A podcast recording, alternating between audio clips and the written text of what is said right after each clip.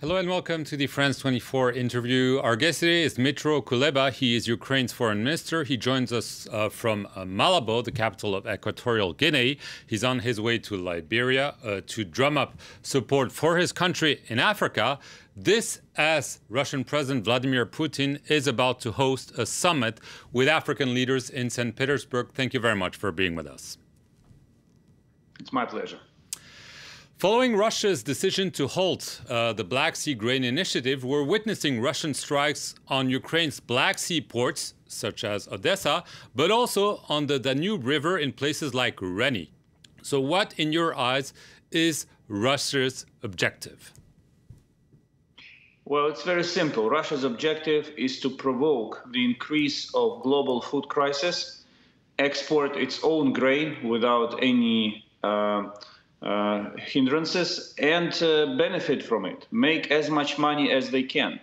The problem is in this strategy is that the people of Ukraine and the people of Africa will are paying the price for this uh, vicious strategy of Pre President Putin, because our grain is not being exported, our infrastructure is being destroyed, and ordinary people across Africa will have to pay more for bread and other food because of the raising food prices. And Russia will fill its pockets with money to finance war machine at the expense of Africa. This is what is happening.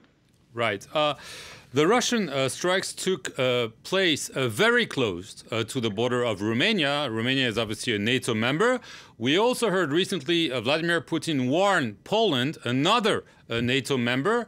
what are we seeing? Is the war in Ukraine broadening and, in effect, could become a war between NATO countries and Russia?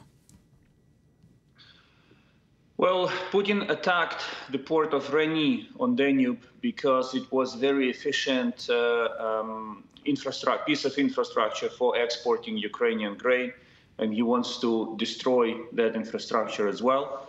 The fact that this port is uh, rested right on the uh, border with Romania speaks for, again, for a simple fact that he's testing the reaction of NATO, and NATO has to react firmly and decisively in response to this.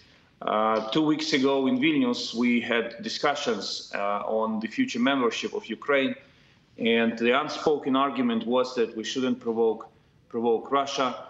Ukraine was against this argument, but now we see clearly that Russia do not need to be provoked. It acts according to its own logic and conducts devastating attacks and provocations. Right. Uh, in the Black Sea, uh, Moscow has warned that civilian ships sailing close to Ukrainian ports could be seen as military targets. So this begs the question Does Ukraine, in turn, consider Russian ships heading to Russian or Russian occupied Black Sea ports as legitimate targets? Yes, Ministry of Defense of Ukraine issued relevant statement uh, basically saying the same thing as you as you just mentioned, that uh, Russian ships, wherever they are in the Black Sea, become legitimate uh, target in response to respective Russian official statement. Right. Uh, I want to go back to the Black Sea Grain Initiative. Uh, Russia has decided to pull out. President Zelensky said Nevertheless, he was hoping to revive it. Is this still possible, given Russia's decision to pull out and uh, the developments we just discussed? Everything is possible. This is what we learned over the last year and a half of the war. Uh, so we will keep trying um, reviving this Black Sea Grain Initiative together with the United Nations and Turkey at the same time, we're conveying the message that if this effort fails, we have to come up with an alternative way of exporting Ukrainian uh, Ukrainian grain um, by the sea because it's essential to put prices down. I would like to recall that last year, after the Black Sea grain deal was introduced, prices dropped by 23%, global food prices, 23%, and this is UN data. So this is it's essential to restore uh, sea route. And on a parallel track, we will be working with the European Union to ensure the, fun- the proper functioning and expansion of solidarity lanes, which is export of grain by land corridors. Right. Uh, Vladimir uh, Putin has vow, vowed that Russia would supply Africa with the same amount of grain that was delivered under uh, the Black Sea Grain Initiative. And there are reports in the Financial Times that he had proposed an initiative whereby Qatar would pay Moscow to ship Russian grain to Turkey, which would then distribute the crop to Africa. Uh, do you think this is what's in the works? Yes, uh, we heard of Russian attempts to propose this uh, this kind of deal.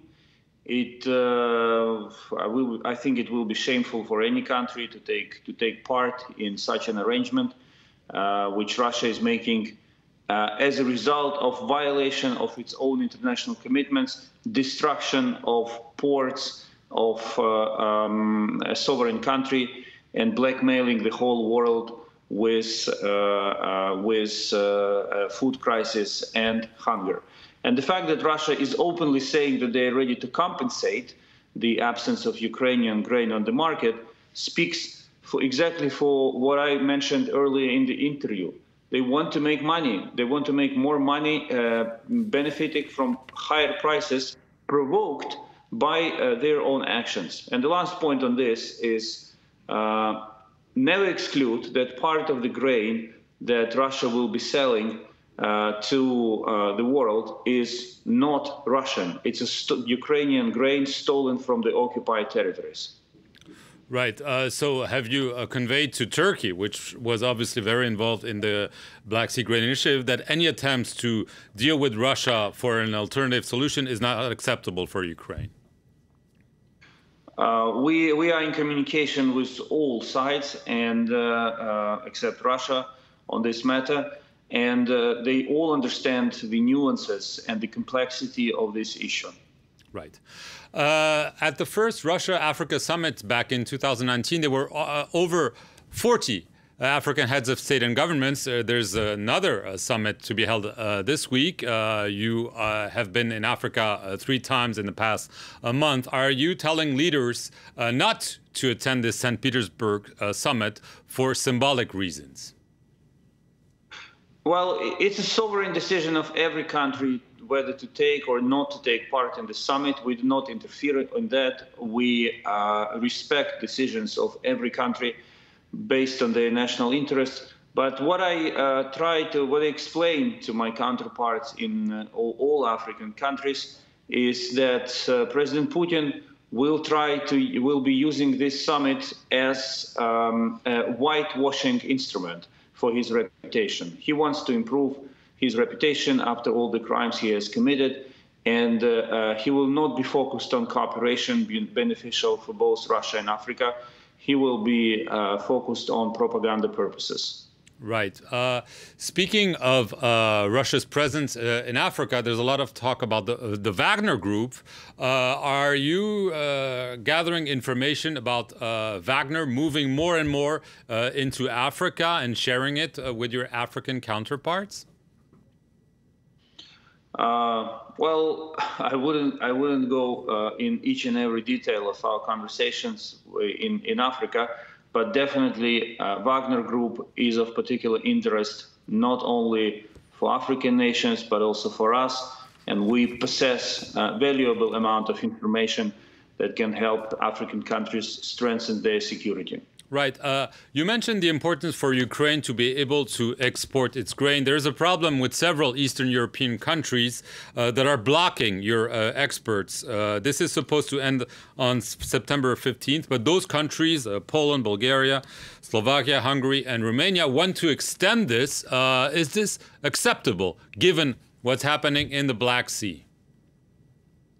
It is unacceptable, and it goes there. there the demand coming from certain countries to extend the application of uh, EU restrictions beyond 15th of September uh, also goes against their own interests.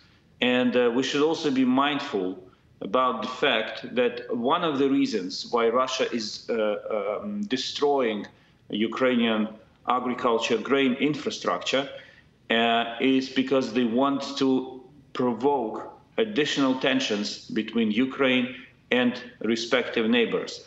And we should not play into the hands of Putin. We should not play his game. And uh, uh, we are working closely with our partners and friends, neighbors, to uh, avoid uh, the situation when Putin will be sitting and laughing in Kremlin, observing how, for example, uh, Poland is uh, or other countries insisting that Ukrainian grain should not enter their countries. So you're still hoping to get a positive response by September 15th? Well, that's uh, a job of a diplomat to be hopeful and to deliver on hope. Right. Uh, speaking of uh, deliver, uh, on July 14th, uh, the chief of staff of Ukraine's president, Andriy Yermak, said that the U.S. is, quote unquote, very close to deciding whether to provide Ukraine with the long range ATACMS missiles. However, the Washington Post reported this Sunday that the Biden administration is actually still refusing uh, to deliver uh, those missiles to Ukraine. Uh, the Pentagon saying that you know Ukraine has other needs, essentially demining. Do you agree with that assessment? Uh, is demining a much bigger priority than those long-range missiles or the F-16 fighter jets, for that matter?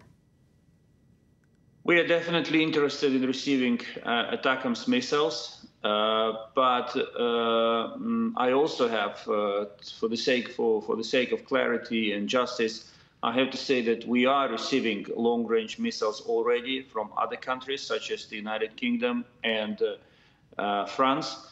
So this is not the item that we do not have in our possession. We need more, but in principle, we have it. Um, while it is critically important uh, now to provide Ukraine with more demining um, uh, vehicles and instruments, because we, we because Ukrainian army is conducting its counteroffensive through heavily mined fields. So yes, this is a very topical need.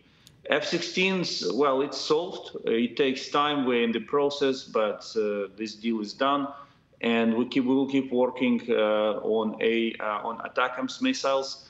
But we understand the, the logic of uh, Washington on this matter. Right. Uh, just as a conclusion, to be able to conserve a sea lane uh, to export, uh, you will need actually patrolling from the sea and probably from the skies. I mean, this is the key, right? Absolutely. If we have F-16s, we will be able, we will not depend on Russian blackmail in exporting uh, Ukrainian grain to global markets. So the sooner we uh, receive them, the sooner we will be able to launch uh, a new corridor, protected, efficient, that will act, that will function without any hindrances, and millions of tons of Ukrainian grain will make it to the global market, stabilizing prices, uh, lowering them, uh, helping people to avoid famine, and most importantly, depriving Russia of its blackmail leverage on the world. Dmytro Kuleba, I want to thank you very much uh, for appearing here on the France 24 interview from Equatorial Guinea. And thank you all for watching it. Stay tuned for more news.